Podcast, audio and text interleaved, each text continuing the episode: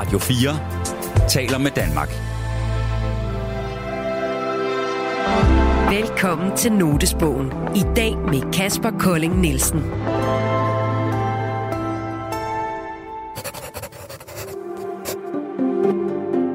En notesbog, jeg synes, det kan være, det, altså, det kan jo dels være et sted, hvor man skriver noget, der er meget personligt for sig selv. Det har, det har jeg gjort, det har jeg brugt mine dagbøger til. Notesbøger er personlige og intime, og det vi skriver i dem er ofte ufærdigt og umiddelbart. Forleden skrev for eksempel, at Eiffeltårnet ikke blev opført til verdensudstillingen i 1889, men i stedet en 330 meter høj rev i kobber. Vi har inviteret tre mennesker ind, der har et særligt blik på verden. Mennesker, der betragter vores kultur og omsætter det til værker, tekster og dramatik. Det er journalist Torben Sangel, dramatiker Line Knudsen og forfatter Kasper Kolding Nielsen. Når jeg sidder og skriver, øh, så holder jeg nogle pauser på en eller anden måde, eller kommer i tanke om noget andet, eller skriver noget, som jeg ikke lige skal bruge. I dag er det Kasper Kolding Nielsen, der åbner sin notesbog. Jeg skriver et eller andet ned, som jeg gerne vil gemme til en senere lejlighed. Et, et eller andet, jeg har lyst til at skrive videre på, eller har lyst til at overveje noget mere. Velkommen til Notesbogen på Radio 4.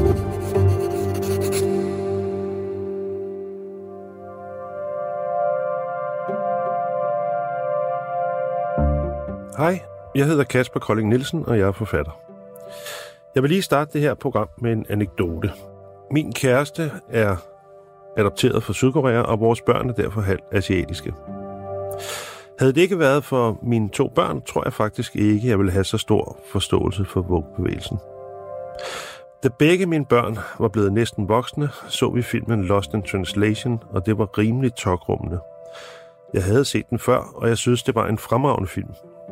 Men nu hvor jeg så den gennem mine børns øjne, oplevede jeg den helt anderledes. For jer, der ikke har set den, handler den om en midaldrende hvid mand, Bill Murray, som befinder sig i Tokyo blandt japanere. Bill Murray føler sig fremmedgjort i Østen, og japanerne bliver fremstillet som små infantile tosser, som bare gerne vil synge karaoke hele tiden, af vestlige klassikere selvfølgelig. Og det tjener temaet i historien godt, som et billede på, hvordan asiater i globaliseringens tidsalder reproducerer vestlig kultur på en skinger og falsk måde. Fordommene i Lost in Translation var ret åbenlyse, men der er fordomme alle vegne, hvis man først begynder at lægge mærke til dem. Lad mig komme med et par eksempler. Hvis man for eksempel vil vise et moderne state-of-the-art laboratorium, så skal det bare være fyldt med asiater. Ikke brune eller sorte. Det er bare et billede, som alle umiddelbart forstår med det samme, når de ser det. Men det er samtidig også i realiteten et billede, der inddeler mennesker i hierarkier og tildeler dem bestemte kvaliteter, uden at vi lægger mærke til det. Film med sorte i hovedrollen handler næsten altid om retfærdighed og undertrykkelse. Det samme med homoseksuelle. Handicappet har næsten altid funktionen som en relativering af hovedpersonens problemer. Som nogen, der trods alt har det værre. De er en form for målestok i eksistentiel lidelse. Og de her tanker udspringer egentlig af en note, jeg skrev i min notesbog her den anden dag, og den note lyder sådan her. Der er en sproglig revolution i gang. Hvad sker der, hvis den sejrer? Det kræver nok lige en uddybning. Men det jeg mener, det er, at lige nu lever vi i en tid, hvor vi i stigende grad bliver opmærksom på alle de her fordomme. Vågbevægelserne er en bevidstgørelse af, hvordan vores vestlige kultur op gennem historien og stadig gennem vores sprog hele tiden reproducerer bestemte perspektiver på normalitet og hvad der er rigtigt og forkert, væsentligt og uvæsentligt, smukt og grimt og endda sandt og falsk. Men Vogue-bevægelsen er ikke kun en bevidstgørelse, men også en handlingsorienteret bevægelse. Især på grund af de sociale medier har minoriserede grupper samlet sig og kæmper nu ikke længere bare for rettigheder og accept inden for majoritetskulturen, men for deres egen legitime ret til at udlægge verden. Som jeg ser det, så afspejler den her bevægelse, eller revolution, så også i den moderne litteratur. Blandt andet ser jeg det i Kasper Eriks nye digtsamling Nye Balancer, som han har givet under titlen Handicapdigte. Kasper Erik er en generation yngre end mig, og jeg oplever, at han er en del af en generation, som dels er en del af vugbevægelsen, men som også skriver på en lidt anden måde end min generation. Hvilket også har noget at gøre med, at Kasper Erik skriver med udgangspunkt i sit eget jeg. Et meget tydeligt og personligt jeg. Så jeg gik ind til den her samtale med et håb om, at Kasper Erik kunne være min guide ud i den moderne litteratur og den sproglige revolution, der er i gang. Det endte med at blive en samtale, der i høj grad handlede om forskellen i forfattergenerationer, om hvad man må og ikke må, hvad der er god og dårlig stil for tiden. Og så accepterede Kasper endda ikke min præmis om, at det, der sker lige nu, er en revolution. Du kan lytte med her.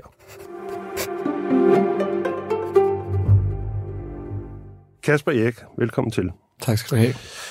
Jeg tror, de fleste kender dig, men jeg vil lige kort introducere dig. Du debuterede i 2014 med 7-Eleven, så Nike eller Nike i 2015, Mm. som var de store gennembrud, som jeg husker det. Ja, det kan man sagtens sige.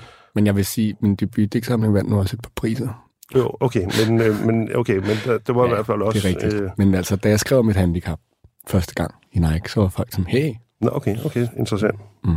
Og så Nye Balancer, som er din seneste digtsamling, og du har udgivet syv i alt, og det her, det er så din seneste Nye Balancer. Det er din øh, syvende digtsamling, men den anden, der tager navn efter Snickers, og den anden om handicap. og den anden om handicap. Så okay. derfor, Ja. derfor passer det sammen. Øhm, jeg vil gerne snakke med dig om din nye bog, men først vil jeg høre dig helt umiddelbart.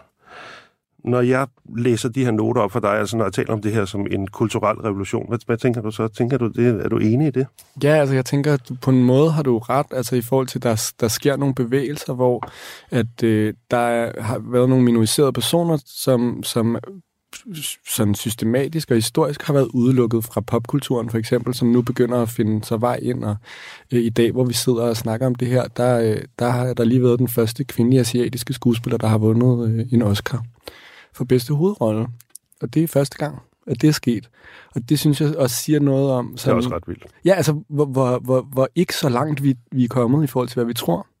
Øh, men jeg ved ikke, jeg er ikke en del af woke-bevægelsen, tror jeg, men jeg er klart en del af den bølge af folk, der har levet med en anderledes krop, som nu begynder at, at vil kræve at få lov til at være hovedpersoner, også ind imellem historien. Mm. Jeg tror, det, for mig er det det, det handler om. Ja. Øh, og så noget andet, jeg bare lige tænkte på, da du sagde det med sådan, hvem vinder kampen og sådan noget jeg kan sagtens forstå den måde at tale om det på, men jeg vil sige, når jeg taler om handicap, og jeg prøver sådan at udvide et perspektiv, så gør jeg det ikke for, at nogle andre skal tabe, så gør jeg det for, at vi alle sammen skal vinde mere. Altså at udvide øh, perspektivet i verden ved at prøve at få os alle sammen til at forstå mere om, hvad det vil sige at leve i en handicappet krop, er ikke en kamp, hvor at nogen taber eller skal give afkald på noget. Men det, det, er, selvfølgelig, det er selvfølgelig en kamp, der vil få, forhåbentlig få konkrete konsekvenser for nogen, der har haft det nemt, som nu får det lidt sværere. Men i, i et større billede, så tænker jeg, at det er en nødvendig kamp, fordi vi alle sammen kommer til at udvikle os som samfund, og det er det, der er brug for.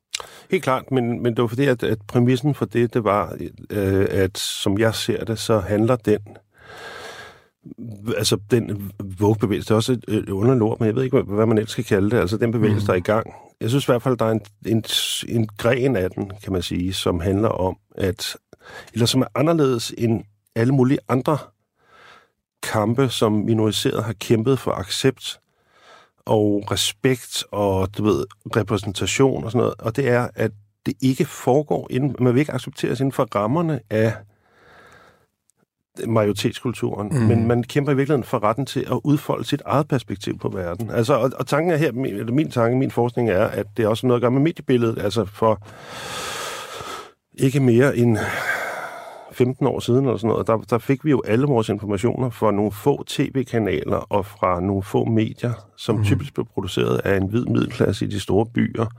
Og det var i virkeligheden dem, der sad og selekterede i, du ved, hvad er væsentligt at fortælle om verden, hvad er ikke så væsentligt, hvad er god kunst, hvad er dårlig kunst. Øh, det var dem, der sad og mm. udlagde verden og traf alle mulige valg. Og så kunne du så, så, så hvis du ikke var hvis du tilhørte en, en gruppe, som har optaget noget andet, så kunne du ligesom bare, så det ligesom bare ærgerligt. Og så kunne det højst leve et niche-niche-liv Mm. på kanten af, af virkeligheden. Ikke? Og hvor jeg oplever den, undskyld, jeg snakker hele tiden, men Det det jeg oplever, at det, der er kampen i dag, det er netop retten til at udlægge verden, altså med den samme legitime ret, mm. som majoritetskulturen har gjort. Og det er i virkeligheden, så, der, så det er en revolution, det er en paladsrevolution. Ja, måske. Altså, jeg synes i hvert fald... Jeg, jeg tror, det du snakker lidt om, det var sådan demokratisering af talerør, eller sådan måder, mm. man kan komme til ord på, ikke? Jo. Altså YouTube-kanal, altså det er også bare sådan, Ja, det er ikke, det er ikke præcis. abstrakte ting, det er jo bare sådan YouTube-kanal og whatever. Mm. Men, men for mig at, at vokse op i det medielandskab, som jeg, sådan, jeg føler mig som sådan den første generation, der er intuitiv YouTube-bruger og sådan noget, ikke? Mm. Øhm, der som en person med handicap, der er den udvikling lige så meget et udtryk for, hvor lidt der så kommer til at ske. Altså Mm. det her med, vi, vi har en tendens til at snakke om demokratisering, som det her med, nu kan alle sådan have en Mm. blog, og alle kan fortælle om det, og Ja. bla bla bla. Men jeg tror for eksempel inde i handicapmiljøet, det der også skete, eller det der ligesom har været sket de seneste 10 år, det er, nu har vi set, at folk er begyndt at tale mere og mere. Folk har fået taletid i kronikker, de har lavet YouTube-kanaler, der er kommet et community inden for flere forskellige slags minoriteter. Ikke? Mm. Men den faktiske virkelighed, Mm. den faktisk politiske virkelighed har ikke rykket sig. Mm. Og det vil sige, at man også oplever sådan den afstand, der er mellem muligheden for at få et talerør, og så faktisk at kunne tale igennem, at få lov til at få indflydelse på samfundet. Og, som, og som, som jeg synes, du rigtig nok siger, som også er en indflydelse, der ikke altid skal måles op imod en eller anden standardnormalitet. Mm. Mm. Øhm, Hvor, Ja. Det vil jeg gerne snakke mere om, for det er, jeg, som jeg ser det, der er to perspektiver. Det er, der er et politisk virkelighedsperspektiv, et Mhm. materielt perspektiv, der handler om, hvil- hvilke forandringer, hvilke politiske forandringer skaber det i den virkelige verden, og så er der et mere kulturelt perspektiv, som vi også skal snakke om, og et mere sprogligt perspektiv, som jeg ser det. Men inden, inden vi kommer så langt, så vil jeg godt tænke mig, fordi at du har skrevet en ny digtsamling, som jeg rigtig godt kan lide, som hedder Nye Balancer, og så har den øvrigt undertitlen Handicapdigte, som jeg oplever er en kommentar til Jørgen Lets sportsdigte. øh, Fordi nej, som kom det i er klart- 65. Nå, men det er bare fordi, Klart, at, at dengang, der kunne man ikke skrive digte Nej, om sport. det og det er- var et nybrud. Præcis. Jamen, det er Og rigtigt. det er på en måde også et nybrud at skrive handicapdigte. Yes. Øh, hele logikken er rigtig. Det har, jeg bare, det har jeg bare ikke tænkt over. Nej, nej. Ja, men jeg har, det er klart, det jeg har tænkt over er, det er kitschet at kalde noget en genre, som er handicapdigte. ja, Eller sådan, det, det, det, det må man ikke rigtigt. Det er ufint. Og ja, det, men det var også ja, sportsdigt, der var også klart. ufint, tror Jamen, jeg. det er men, en- men, øh, det men, synes jeg, den parallel er jeg meget glad for. Jeg vil ønske, at jeg havde vist tænkt den selv. Nej, det er meget bedre, at du ikke ved det, fordi at, øh, der var engang en phd studerende der sagde til mig, at når man skrev PhD, så skulle man være klogere end teksten, og når man skrev skønlitteratur, så skulle teksten være klogere end en selv. Og det mm. synes jeg er meget rigtigt. Ja. Du lytter til Notesbogen på Radio 4. Kasper, jeg, kunne, jeg har fået lov til at læse et af dine digte op, ja, jeg glæder mig. Og, øh, og jeg vil gerne læse det op, fordi at jeg synes, det er et virkelig godt digt. Og så synes jeg også, det er et eksemplarisk digt, som viser, hvad jeg synes er, er noget af det, du gør i den her digtsamling, som dels synes jeg fungerer, men som også er noget, jeg aldrig vil gøre. Fordi at, at, jeg har vokset, at det har jeg lært, at man ikke må. Ja. Men, øh, men jeg kan rigtig godt lide det. Og nu læser jeg det op. Det hedder Min mor på hospitalet. Jeg er næsten tre år, og min mor synes, jeg går lidt mærkeligt. Lægen siger, hun er en typisk mor, der bare vil have, at hendes barn skal være perfekt. Men min mormor arbejder på et sygehus ude på Amager, og får mig ind til et hurtigt tjek, og så et røntgenfotografi. Her siger læge nummer to, at de kan rette en knogle, og så kommer jeg på ride til første operation. Lige inden narkosen kommer læge nummer tre og siger, vent lige lidt. Usikkerheden. Min mor havde glædet sig til at komme videre. Nu beder de mig catwalke ned ad gangen. Hun må ikke hjælpe. Jeg må ikke hjælpes. Så siger læge nummer tre, Nå, ham der. Han er jo bare spastiker. Se, hvordan han holder armen ind til kroppen. Det er min mor, der fortæller historien for mig. Jeg kan huske narkosemasken og den gummi mod ansigtet, droppet i hånden, der gjorde alt mere virkeligt. Bagefter fik jeg min første badminton-ketcher. Glemmer aldrig smagen af narkose og juice. Jeg ved noget om, hvordan de syges juice smager. Hvordan en mor lyder, mens hun græder på gulvet. Den stillhed, man kan finde i sig selv. Jeg ved, at du gjorde alt, hvad du kunne. Vi var så små, og også min mor.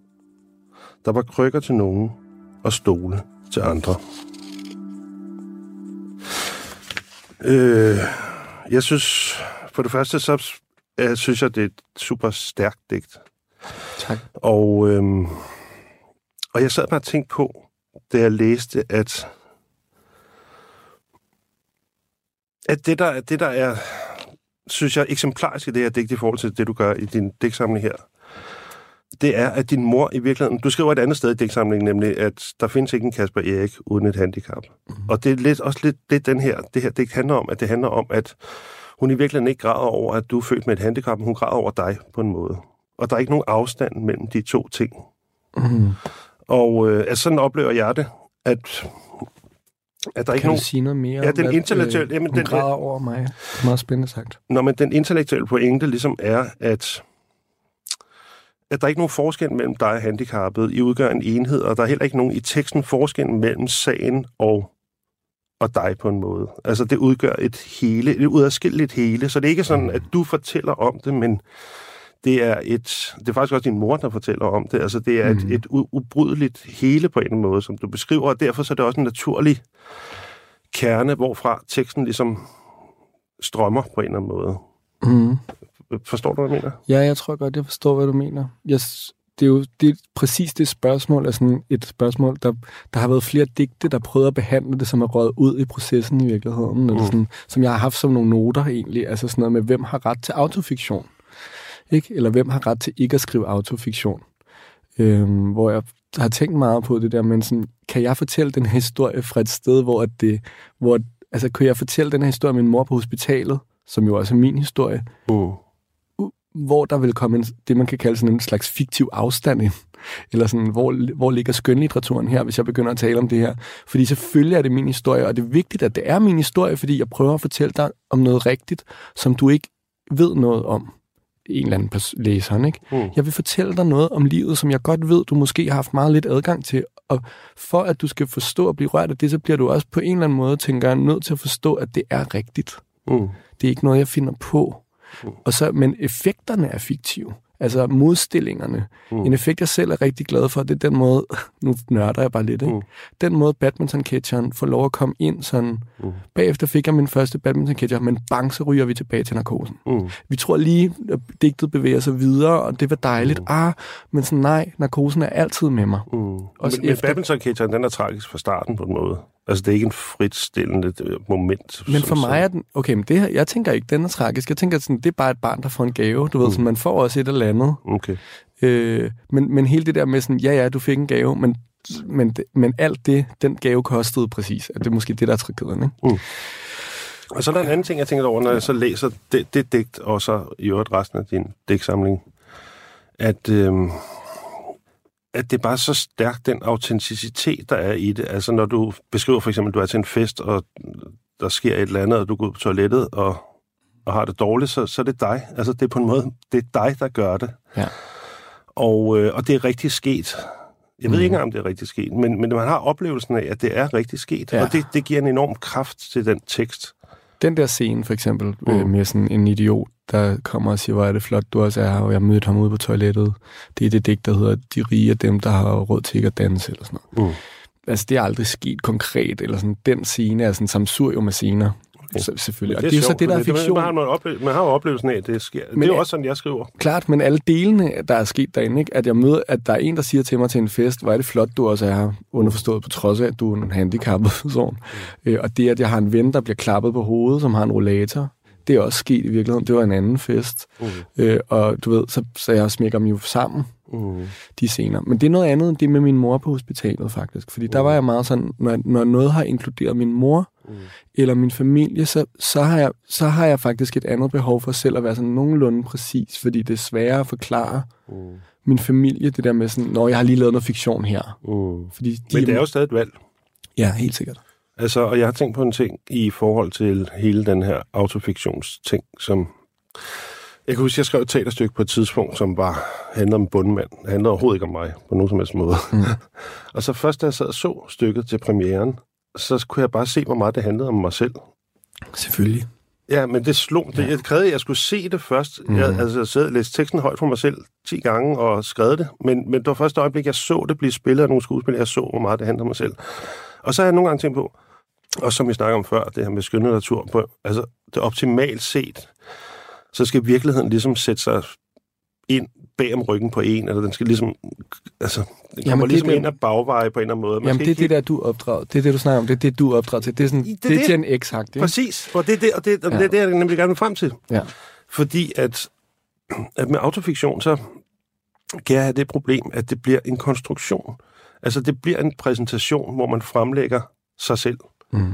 Og dermed så er man også bevidst om, man fremstiller sig selv. Mm. For eksempel, så, så hvis, man, hvis man fremstiller sig selv, hvis man fortæller en historie om sig selv, hvor man grundlæggende er i et positivt lys, så kan man som læser få sympati for vedkommende. Men måske har forfatteren også tænkt, at man skal have sympati. Men, men det er sådan helt, det bliver endnu mere sådan meta fordi hvis en forfatter skriver autofiktivt om sig selv, på en meget kynisk og negativ måde, så er det på en måde også generøst. Altså det er på en måde endnu mere, mm. det, du ved, det er på en måde endnu mere generøst, og endnu Ja, gør det, det er en smerten, til vi gerne vil have, ikke? jo, men det gør det også til en endnu bedre person på en måde, at du tør, Ja. at du, altså det Ja, bliver så ved det meta dårlige. Ja, klart, så, så derfor så er det bare svært Men, at okay. skrive autofiktion, uden at det bliver så meta Okay. Forstår du, hvad jeg mener? Men ideen om, at autofiktion handler om selvfremstilling, er forkert. Mm. Fra, derfra, hvor jeg sidder i hvert fald. Mm. Det er jo aldrig noget, jeg heller selv kalder det. Nej. Når autofiktion er overhovedet spændende for mig på nogen måder, så handler det om, hvem har ret til at have et rent jeg, der kan træde ind og ud af autofiktion. Mm. Det er en bestemt øh, hvid krop, der kan Mm. det. Mm. Og der, det er det, jeg mener med sådan, jeg, der er nogen, jeg kan ikke skrive handicapdigte, uden at det automatisk selvfølgelig er mig. Men Nå, jeg kan jo godt måde. lave, jeg kan lave den her bog, og inde i den her bog er der også et eventyr. Så du er til er stede også- i det under alle omstændigheder, det er det, du mener? Ja, jamen, folk, jeg, Altså, du prøv, kan ikke Kasper, jeg har, lavet, jeg har lavet bøger, som er blevet anmeldt i Danske Dagblad. I Weekendavisen er sådan en stor anmelder, der kommer til at skrive, at jeg er handicappet, selvom det er det ikke. Mm. Ja, Fordi men det- det er også interessant. ikke? Og det er jo... Øhm, men det, jeg vil sige, er, at inde i den her bog, der er nogle digte, der er autofiktion, men der er også et digt, der er et eventyr. Mm. Og der er også et digt, som er et konceptuelt digt. Og der er alle mulige genre herinde. Mm. Så, det, så på den måde, det er ikke en autofiktiv bog. Og der er også noget essayistisk. Ja, ja, der er et brev, og der er, du Mm. ved, hvad er, og der er mm, sådan, så, så jeg tænker mere, hvis vi skal bruge autofiktion til noget, så skal Mm. vi bruge det til at tale om en effekt i en tekst, og hvem der har mulighed for at træde ind og ud af den Så, effekt. så det, du siger, det er, at det er et privilegie at få lov til ikke at være til stede i teksten, som et jeg. Præcis. Du lytter til Notesbogen på Radio 4. I dag er det forfatter Kasper Kolding Nielsen, der åbner sin notesbog.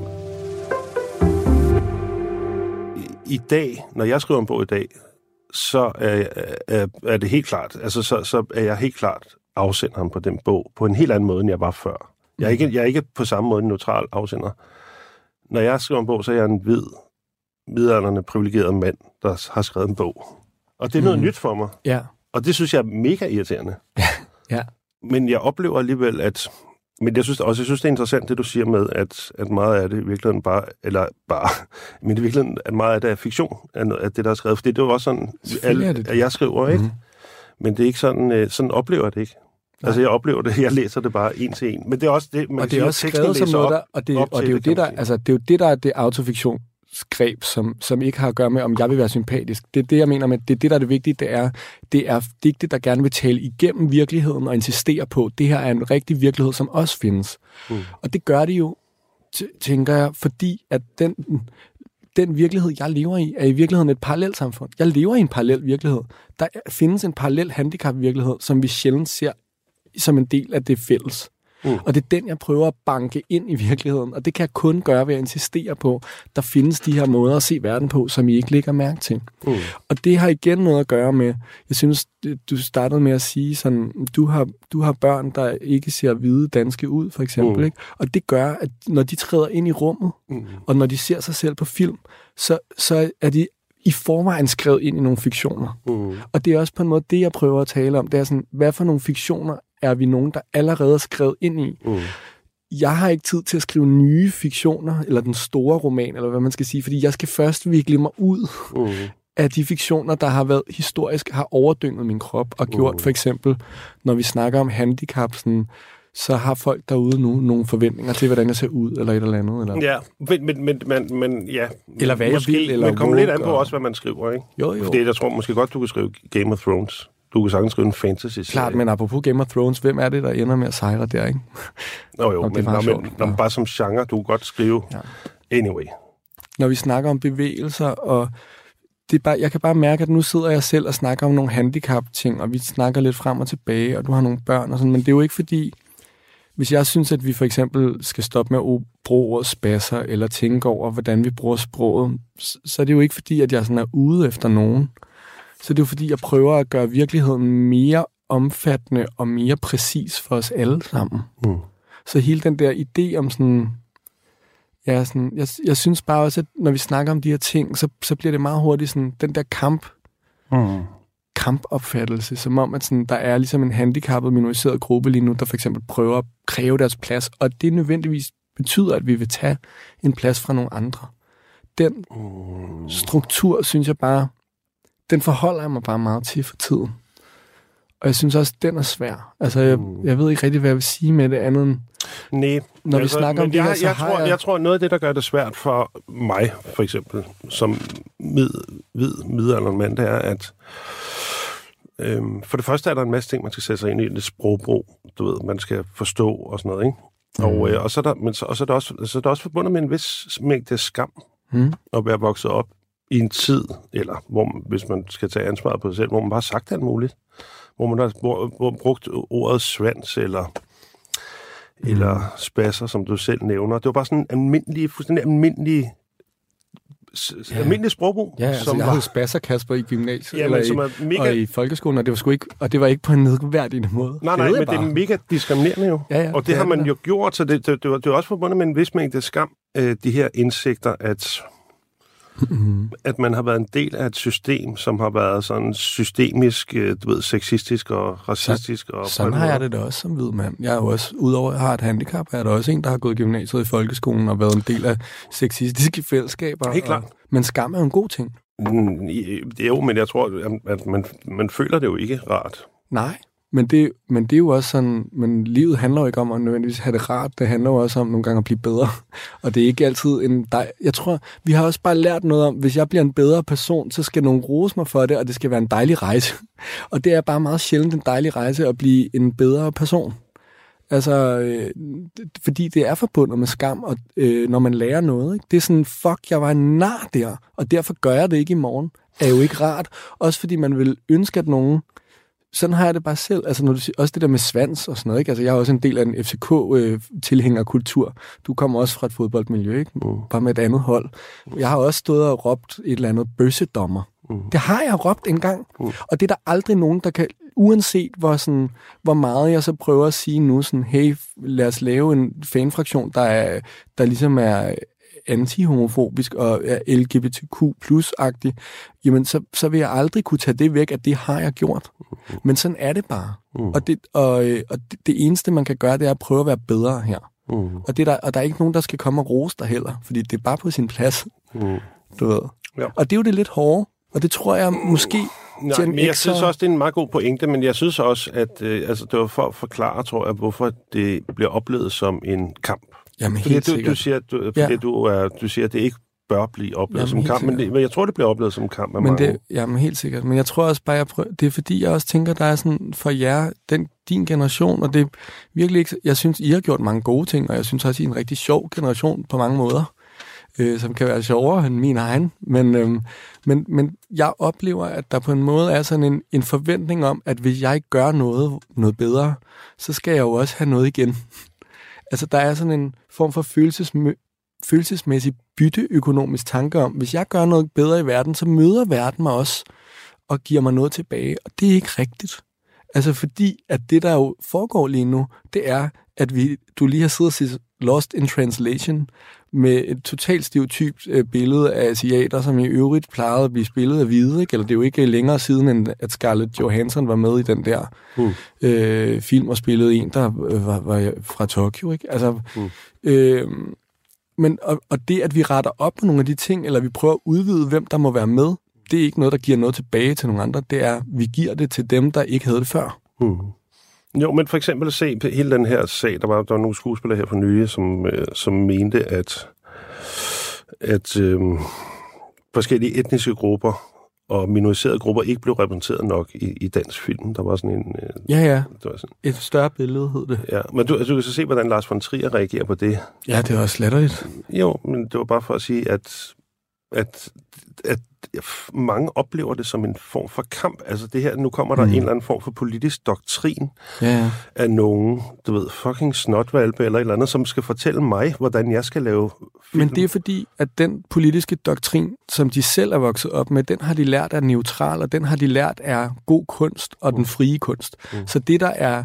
Det, der, det, der ligesom har været det historisk set inden for filmkunsten for eksempel, det, det neutrale, og der, hvor sådan, den, du ved, den frie inspiration, det du også selv talte om, sådan, kunsten skal ske bag om ryggen på sig selv, man skal kunne sige, hvad man vil og sådan noget. Det er jo en mega-doktrin. Det er en Totalt. kæmpe doktrin, ikke? Det er jo Lars von Triers mega-doktrin, især når, Men det er også når sådan, jeg ser omkostningen... kunst. Det er også sådan, jeg ser Ja, ja, det. men, den, men, men, men, men faktum er bare, at inde i hele den der idé om det frie, den frie kunst har historisk set beroet på undertrykkelse af minoriteter i filmen. Mm. Handicappede, der kun spiller biroller, som du mm. selv sagde, der kun spiller dem på den samme måde. Det har været den frie kunst i 128 års kulturhistorie. Mm. Så, så fri for hvem? Fri for Lars von Trier. Mm. Og det er så det, han kæmper for, at det skal blive ved med at være frit for. Mm. Men det er jo fordi, at han ikke oplever, at det har været ufrit. Og det er jo det, så når nogen så siger sådan, hey, undskyld, hvorfor fanden er der ikke nogen, der ikke er hvide med i den her film? Mm. Så er de sådan, åh ja, det er jo bare sådan, det er. Mm. Nå okay, jamen hvorfor? Og, og det at reagere så kraftfuldt på det, det er at have svært ved at afstå nogle privilegier, som man har været vant til, at det var bare det, man troede, verden var. Mm. Og nu er der nogen, der siger, hey, verden øh, ser totalt meget anderledes ud, end du tror. Mm. Og, og det kan jeg godt, jeg kan forstå, at det er svært at lytte til. Mm. Det er også, altså det siger jeg hele tiden selv også. Altså jeg laver jo heller ikke den her bog for at angribe nogen. Jeg prøver jo at hjælpe til at forstå et perspektiv, som er handicap-perspektiv, som jeg godt kan få, forstå, at mange har fået meget lidt hjælp til. Du lytter til Notesbogen på Radio 4. I dag er det forfatter Kasper Kolding Nielsen, der udforsker sine noter om den sproglige revolution, sammen med digter Kasper Erik. Kasper, en anden ting, som vi har berørt lidt her nogle gange, og øh, det er, at, øh, at du og din generation, I skriver på en anden måde, end min generation gør. Altså, I gør op med nogle ting, som jeg har lært, at man absolut ikke må. Og det er der så især sådan noget... Øh, show, it, show, ting? show it, don't tell it, for eksempel. Mm. Altså det der med at, at have en tekst, som er diskuterende, eller du ved, essayistisk, eller hvor man siger et eller andet, øh, man synes sådan direkte, i stedet for at vise det gennem en historie, eller... Øhm, også det her med, at teksten ikke er at, at i mindre grad er konkrete. Altså, jeg har altid lært, du ved, og det har været min, jeg har, jeg har haft sådan et program, når jeg skrev med mine første bøger, at alt skulle være konkret. Ingen måtte reflektere. Øh, du ved, ingen måtte have en fortid og sådan noget. Så kommer der sådan nogle politiske, fabulerende tekster med sådan nogle tydelige jeger, der ligesom synes mm. alt muligt om verden. Og, øh, og, og det bryder med, du ved, det bryder med alt, alt, hvad jeg har lært, mm. var, ja. var ligesom god kunst. Og stadig dybt i mig, mm. altså, øh, synes jeg, at det er forkert Ja. på en måde. Jeg har skrevet en note her. De unge gør alt det, som jeg har lært, man ikke må. Og som jeg egentlig nok stadig mener, man ikke må. Ja, det er sjovt. Altså, jeg, jeg kan bare godt lide mig, jeg forestiller mig dig, at du sidder nede ved søerne, og så med en smøg, og sådan rasende, bare skriver, øh, de unge gør alt det, jeg har lært, man ikke må. Og det er jo, og jeg kan jo godt, men inde i den note, det er jo helt vildt sjovt. Ja. Altså, fordi det også er sådan, hvorfor må de? Det har jeg lært, vi ikke måtte. Må vi det nu? Mm. Jeg synes også, der er den energi i det. Jo, på en måde, men det har jeg egentlig ikke. Jeg har egentlig ikke, jeg har ikke ondt i røven over det faktisk Nej, nej, så meget, men, men mere end at jeg at det virkelig bryder med noget, som, jeg, mm. som er et, et, et syn, jeg har på, hvad god litteratur er. Og, øh, og, og det bryder bare med det, og det er bare sjovt at se, at der kommer sådan en ny generation, der synes, det er, der er fucking ligeglade med alt det der. Men for eksempel den der show it, don't tell it, som mm. ligger inde i den note. Altså jeg vil bare sige, for det første, det er her altså også bare til alle, hvis de sidder i et dansk fag og laver... Altså show don't tell it gælder altså ikke inden for litteratur. Det er altså det er en Jo, sætning. det gør den. Ja, ja, men jeg vil bare lige sådan i, kulturelt set sige, det er altså en sætning, der gælder på, øh, altså i forhold til drama. Det er der, den kommer fra, ikke? Mm. Du har en skuespiller, og til den skuespiller siger man, hey, du skal show it, du behøver ikke at sige det med din replik. Det er der, det kommer fra. Så, så har vi så taget den ind i sådan 90'er-litteraturen, især i Danmark, mm. hvor det var sådan Helle Helle, Marie Art, Kirsten Hammer, den her generation. Mm. Nu nævner jeg bare nogle kvinder, det kan også være nogle mænd. Øhm, hvor det, sådan, det handler om, at de går og laver nogle små handlinger, og handlingen må ikke være overtydelig omkring, hvad den øh, rigtig betyder. Mm. Men det er også meget i prosaen. Det er ikke for at være sådan... Men, men i virkeligheden, må, Men hvis jeg lige, må, må jeg lige korrigere en lille smule ja. Ja. i forhold til, hvad jeg synes, ja, at det er, at du netop ikke kan reducere det til en betydning. Det er det, der er pointen. At du, Okay. du fortæller en historie, som du netop ikke kan reducere til en betydning. Altså, det er netop ikke men jeg vil, et essay eller politisk nej, budskab eller men jeg vil bare holdning. sige, altså 70'erne for eksempel, og Vita Andersen og tryghedsnarkomaner bryder jo allerede med det her, ikke? Jo, jo, jo, og det klart. er og det samme med, altså så, så der har været den her ting, som også var, og jeg øh, kunne virkelig godt lide det du også, da du sagde det der med med sportsdigte, mm. apropos at gøre ting, der var kitschet, det gælder også Tove Ditlevsen mm. og nogle af de her ting. Øh, nogle af de her folk, som jeg identificerer mig med, fordi de gjorde op med, hvad, der var, hvad Mm. man ligesom måtte fylde ind i kunsten. Og det, jeg føler, det er den 70'er ting, har min generation på en måde taget til sig. Mm. Og så har vi, det vi til gengæld har gjort, det er, vi skriver så fra nogle minoriserede steder, og vi insisterer på en måde, mere end 70'erne gjorde, på at, at lave nogle kunstgreb. Mm. Altså, Jaja Hassans Jaja Hassan for eksempel, er jo meget mere sådan, insisterer også på at være de her sådan enormt sådan, øh, velturnerede digte og sådan noget. Mm. Og det er jo nyt i forhold til 70'erne og Vita Andersen. Mm. Øhm, og sådan, der, der er sådan en 80'er power, har jeg, har jeg hørt blandt andet også øh, Astrid Olivia Nordenhoff sige. Ikke? Sådan, der er sådan 80'ernes power og 70'ernes bekendelses overskridende ting. Det er den, vi oplever. Det er også den, vi oplever hos Glenn Beck i hans bog, Jeg anerkender ikke længere jeres autoritet. Når der står, det, det er det, det skal betyde i hvert fald, den sætning, som er sådan lidt det kan være sådan, når man tænker over den, så kan jeg godt selv blive lidt forvirret over, hvad det betyder. Men der, hvor der står sådan, fuck den gode læseoplevelse nogle gange, ikke? Jo, Det- jo, men det jeg den- tror også, den betyder det, jeg i virkeligheden snakker om før, det her med, at, at man ikke ønsker accept fra nogen, Ja. øh, du ved, fra inden for majoritetskulturen, men man ønsker ja. Sin egen ret til at udtrykke sin egen virkelighed, eller udfolde sin Men sådan virkelighed. har jeg det ikke. Jeg, jeg, jeg ønsker mig vildt meget accept. Ja, ja, eller- det gør alle jo. Nå, Men, men, men, øhm, men, men som... Ja, men jeg må, tror, må jeg spørge dig om en anden ting, Kasper? Ja. Fordi at, jeg har faktisk også skrevet lidt her om, at, at jeg kan huske... Jeg kan huske, at du kom frem i 2014-15 stykker. Mm. Og jeg kan huske, fordi at, at ja, Hassan han, han kom frem i 2013. Ja. Han debuterede det år, jeg skrev min anden bog. Mm. Og, øhm, og det betød jo bare helt vildt meget. Altså, det var ligesom sådan en form for, du ved, renselse af lyrikverdenen på det tidspunkt. Sådan mm. oplevede jeg det lidt. Altså, du ved, man slår ligesom fløjdørene op, og så kommer der frisk luft ind. Ja. Fordi at hans digte var så øh, nemt tilgængelige, Mm. øh, og fordi han var super god performer. Han var en af de bedste oplæsere, jeg har hørt. Ja. Og, øh, og så handlede det bare om noget politisk, og den handlede om noget Mm. du ved, i tiden, og de var politiske, og de var tilgængelige for alle. Og, Mm. øh, og så kom du ligesom frem, og du kom dig, og der kom nogle andre, Olga Ravn og sådan noget. Altså, det, øh, øh, identificerer du dig med den tid, eller var det ligesom noget, som føler, føler du, det gjorde noget for dig? At han gjorde noget for dig, øh, Hassan? Ja, meget. Altså, men jeg vil også sige mere i forhold til Nike. Altså, Mm. mm. det, jeg, jeg, det er ikke for at sige, at jeg kom før øh, jeg er med, med hverdagsting, men jeg har været i gang siden 2011 med sådan noget med blog og internet, og Mm. havde udgivet ret mange digte forskellige steder. Der var de her hverdagsting. Men da jeg kommer, der, det, der er jeg jo ved at, der er jeg jo ved, der har jeg mit manus ind og skylden af. Mm. og er ved at sådan lave den første bog færdig, der skal Mm. komme året efter. Og, og der, i den, der i den proces, det er der, jeg begynder at tænke sådan, okay, handicap. Mm. Hvad med mit, hvorfor har jeg ikke tænkt over mit handicap? Mm. Og, og jeg var da helt klart en sådan, vi havde også samme redaktør, mm. altså en måde, hvor jeg kunne spejle nogle ting og sige sådan, okay, mm. når den der aggressivitet, den der ting, han henter fra Broby Johansen, og sådan, den der måde, han er strungeagtig på, Mm. det, det, det er der plads til nu. Mm. Der er plads til at lave handicapdigte. Mm. Det er da klart, at det kommer i røven af jeg. Mm. Helt sikkert. Altså, jeg skylder ham så meget. Ja, ja, det øh, gør vi i den- i var den kontekst. fantastisk. Men jeg synes, jeg ved ikke med Olga Rav, men jeg også lidt... Altså, Nå, det var bare fordi, I var nogle af de unge, der jeg Ja. lagde mærke til at komme frem. Jeg der, tænker som- sådan, som Bjørn igennem. Rasmussen, øh, Mm. Huden af det Ja, elastiske det, hylster, ja. Mm. som også er autofiktion i Mm. øvrigt, og øh, Astrid Olivia Nordenhoff, der kommer med Det Nemme og Det Ensomme, som er hendes Mm. anden bog. Den mener jeg kommer i 2013 også, Mm. samtidig med Jaja, eller også kommer den i 12. Mm. Så der er ligesom helt klart sådan en bevægelse i gang Mm. med at prøve at, og sådan, ja, det her med at prøve at tale virkeligheden ind i virkeligheden, Mm. eller et eller andet. Du lytter til Notesbogen på Radio 4. I dag er det forfatter Kasper Kolding Nielsen, der åbner sin notesbog. Kasper, nu vil jeg godt til mig lige at gå lidt videre. Ikke? Mm. Jeg har skrevet en anden note, ikke? Ja. og det er, at måske udvikler vores samfund sig så hurtigt, at kulturen og vores sprog ikke kan følge med.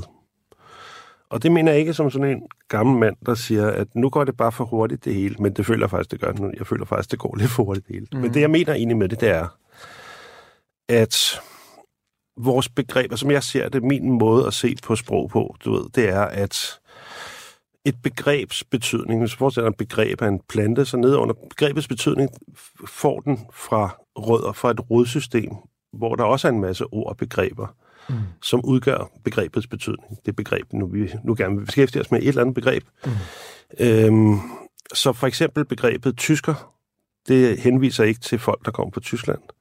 Det henviser til en lang kæde af konnotationer og personlige associationer, altså kulturelle konnotationer og personlige associationer, som vi måtte have med det begreb. Og det vil sige, det er alt muligt fra Goethe til Bayern München, men helt sikkert også på et eller andet tidspunkt på den liste nazisme. Mm.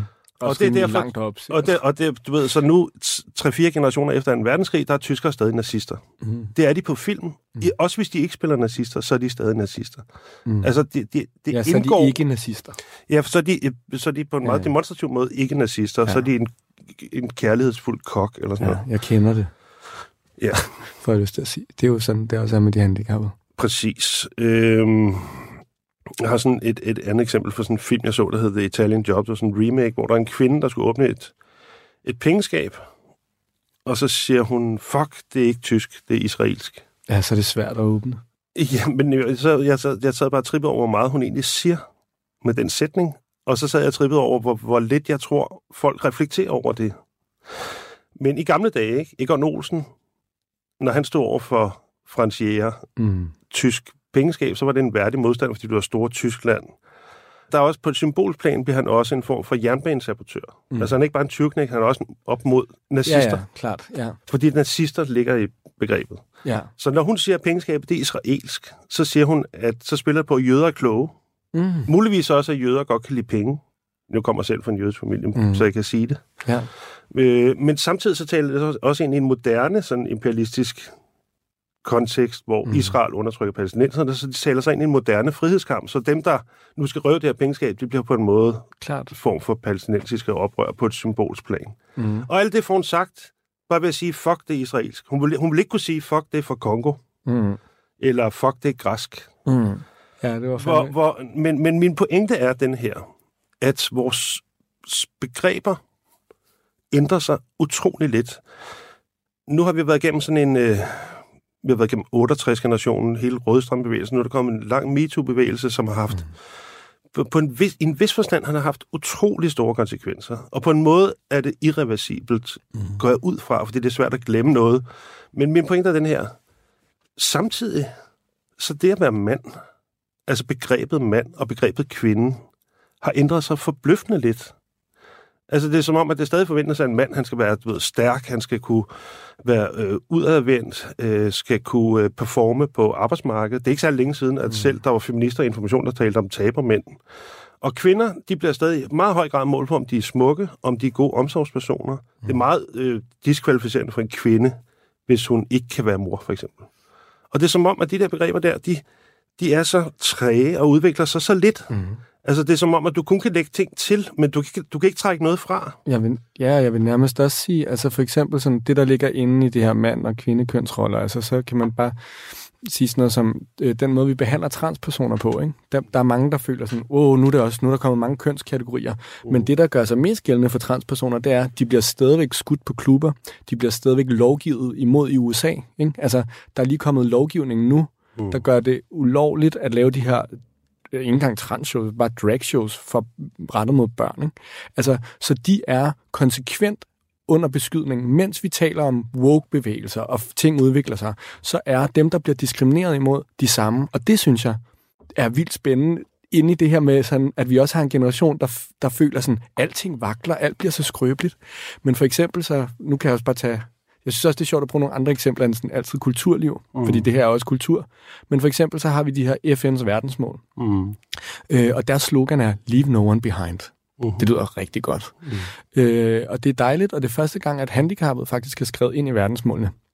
Det, der bare er sket, er, at vi har ingen måder at måle på, hvordan det så går for handicappet i forhold til at leve op til de her verdensmål, for vi måler det ikke. Mm. Og de statistikker, der findes, de, de er, de, dem bruger vi ikke ordentligt.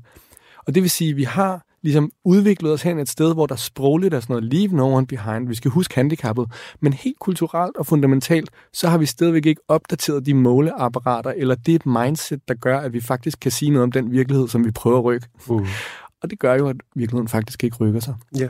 Eller, og det var også det, jeg mente med det der med den demokratiske samtale i begyndelsen. Ikke? Mm. Altså, der har været 15 års brud på serviceloven. Mm. Konsekvent i alle kommuner. Mm. Serviceloven, der er den, der bestemmer, hvad for en leje man har ret til som borger. Øh, og Der er det blevet sket skåret ned konsekvent på det på handicap, handicapområdet er blevet dårligere de seneste 10 år. Der er Mm. kommet færre på arbejdsmarkedet de 20 seneste år, 60 20 år. år. Altså, det er helt vildt. Mm. Så, så, det, så de her ting, sådan, hvordan vi taler om handicappet, hvordan vi taler om transpersoner, hvordan vi taler om mænd og kvinder, mm. synes jeg er vildt spændende, at det føles sådan mere wobbly. Mm. Men i virkeligheden, så, så kan vi også se, at, at sådan, den hårde politik eller, at rykker sig i virkeligheden meget lidt. Ja. Det synes jeg bare er spændende, at Hvorfor du er det sådan? siger. Jamen, jamen, det ved jeg ikke. Jeg ved det sgu ikke, men det er jo fordi, at på en eller anden måde, jeg synes også, at klimaet er et godt sted, vi kan se det på. Altså det her med, at der har været 27 kop med, mm. eller hvor mange der nu har været, uden at nogen kan finde ud af at tænke en ny tanke. Altså, vi er meget dårlige til faktisk som mennesker at lave øh, forandring i vores samfund. Altså sådan reelle forandringer og Mm. store omvæltninger er vi enormt dårlige til. De sker mest, når der er en krig, eller når der er en kæmpe katastrofe. Men når vi selv skal tilvejebringe dem, hvor det føles som om, vi har et valg, så gør vi det næsten aldrig. Mm. Helt ned til bare sådan 15 år i træk, hvor du ikke overholder din egen lovgivning, men du ændrer det ikke. altså, hvordan kan det ske? Mm. Det er fordi, der Og er det- stemmer i det. Yes, yes, og det hænger også sammen med det, som jeg synes, du sagde meget rigtigt ikke? I starten. Hvem der har lov til at blive set på som mennesker, og hvem der ligesom bare er sådan nogle figurer, der er lidt rundt om det, der bare skal være glade nok for at være her. Ikke? Og det kan så være handicappet eller sige. Men, men det, der- det, der så er konsekvensen af det, vi snakker om nu, fordi at på på den ene side, vi snakker om, der er nogle politiske forandringer, mm. som ikke sker. Mm.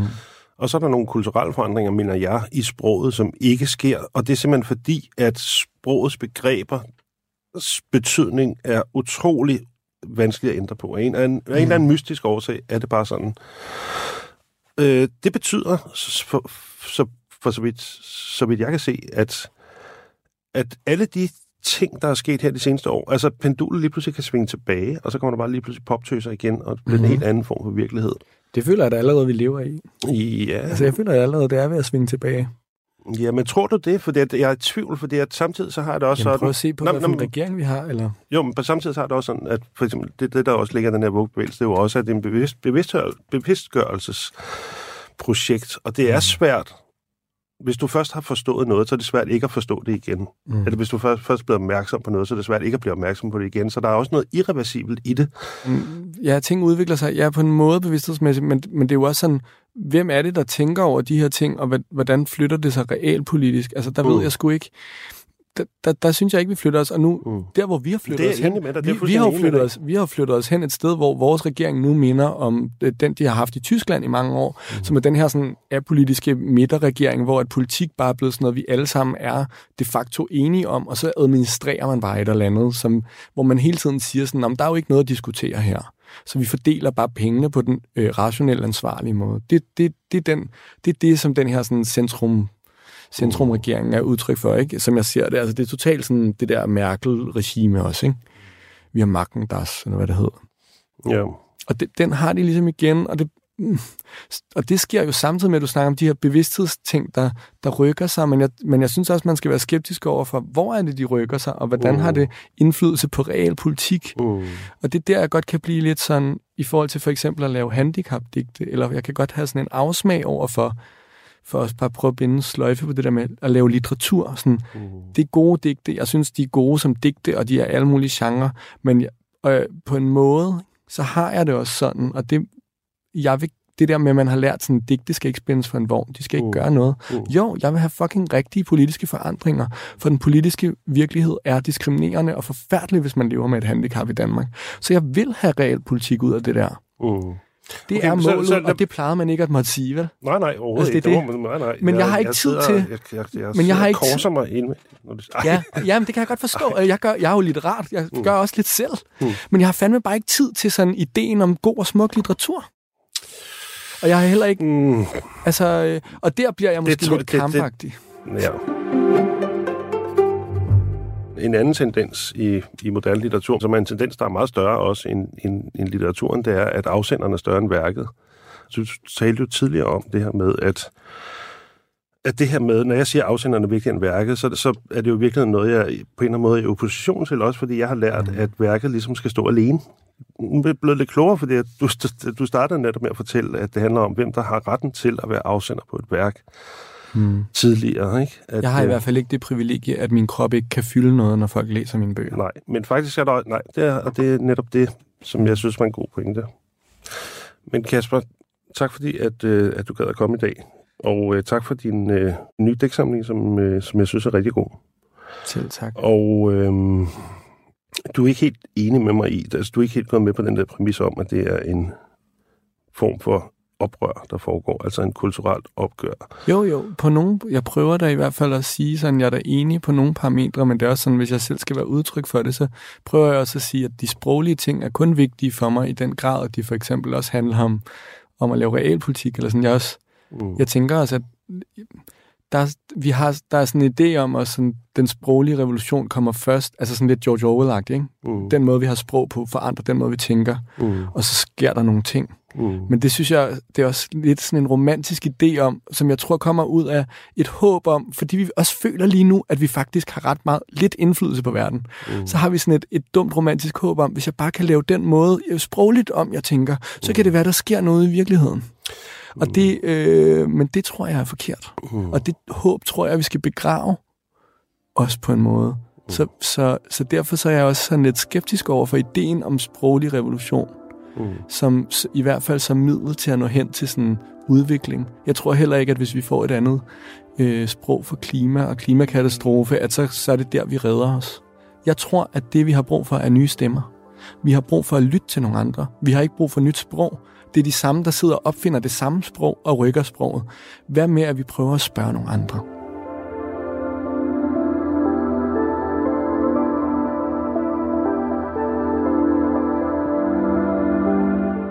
Det var min samtale med digter og forfatter Kasper Erik. Og det var rigtig spændende for mig.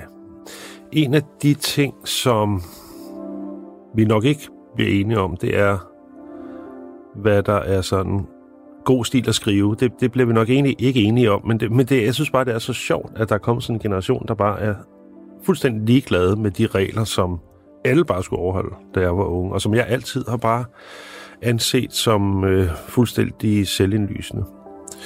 Øh, når det så er sagt, så gør han jo også meget det, som jeg gør, og man gør i min generation. Altså, han er jo virkelig en dygtig forfatter, og skriver virkelig godt.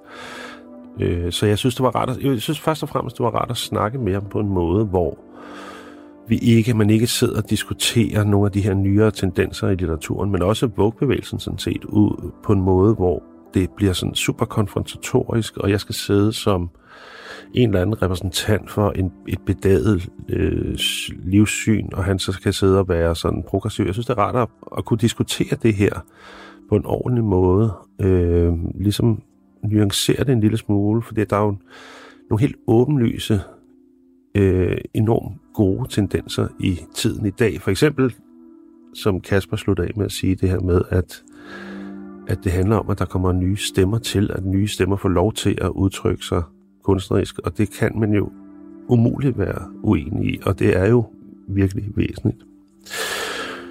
I øvrigt kom jeg til at tænke på en anden ting efter min samtale med Kasper, det var, der har været så meget diskussion her den seneste tid om kunstig intelligens og de her nye robotter, der kan alt muligt. Og øhm, efter min samtale med Kasper, der kom jeg faktisk til at tænke på, at det bedste argument for, hvorfor de her chatrobotter og hvorfor kunstig intelligens ikke kommer til at overtage kunstverdenen, det er, at kunst dybest set handler om at videreformidle en menneskelig livserfaring. Altså, at det er det, kunst handler om. Kunst handler om at videreformidle, hvad fanden det vil sige at være til stede i det her mystiske liv som menneske. Og den erfaring kan en computer aldrig have. Og det var sådan set, tror jeg, det jeg ville sige for den her gang. Så tak fordi du lyttede med, og have en dejlig dag. Du har lyttet til Notesbogen på Radio 4, og i dag var det med forfatter Kasper Kolding Nielsen og hans gæst, digter Kasper Erik.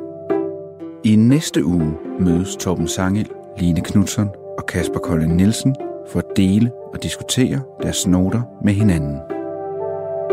Programmet er produceret for Radio 4 af Munk Studios København. Producer er Anne Lundær Christensen. Redaktør er Rune Born Schwartz og Michelle Mølgaard Andersen. Musik var af Emil Johansen, og mit navn er Lauke Hendriksen. Tak fordi du lyttede med.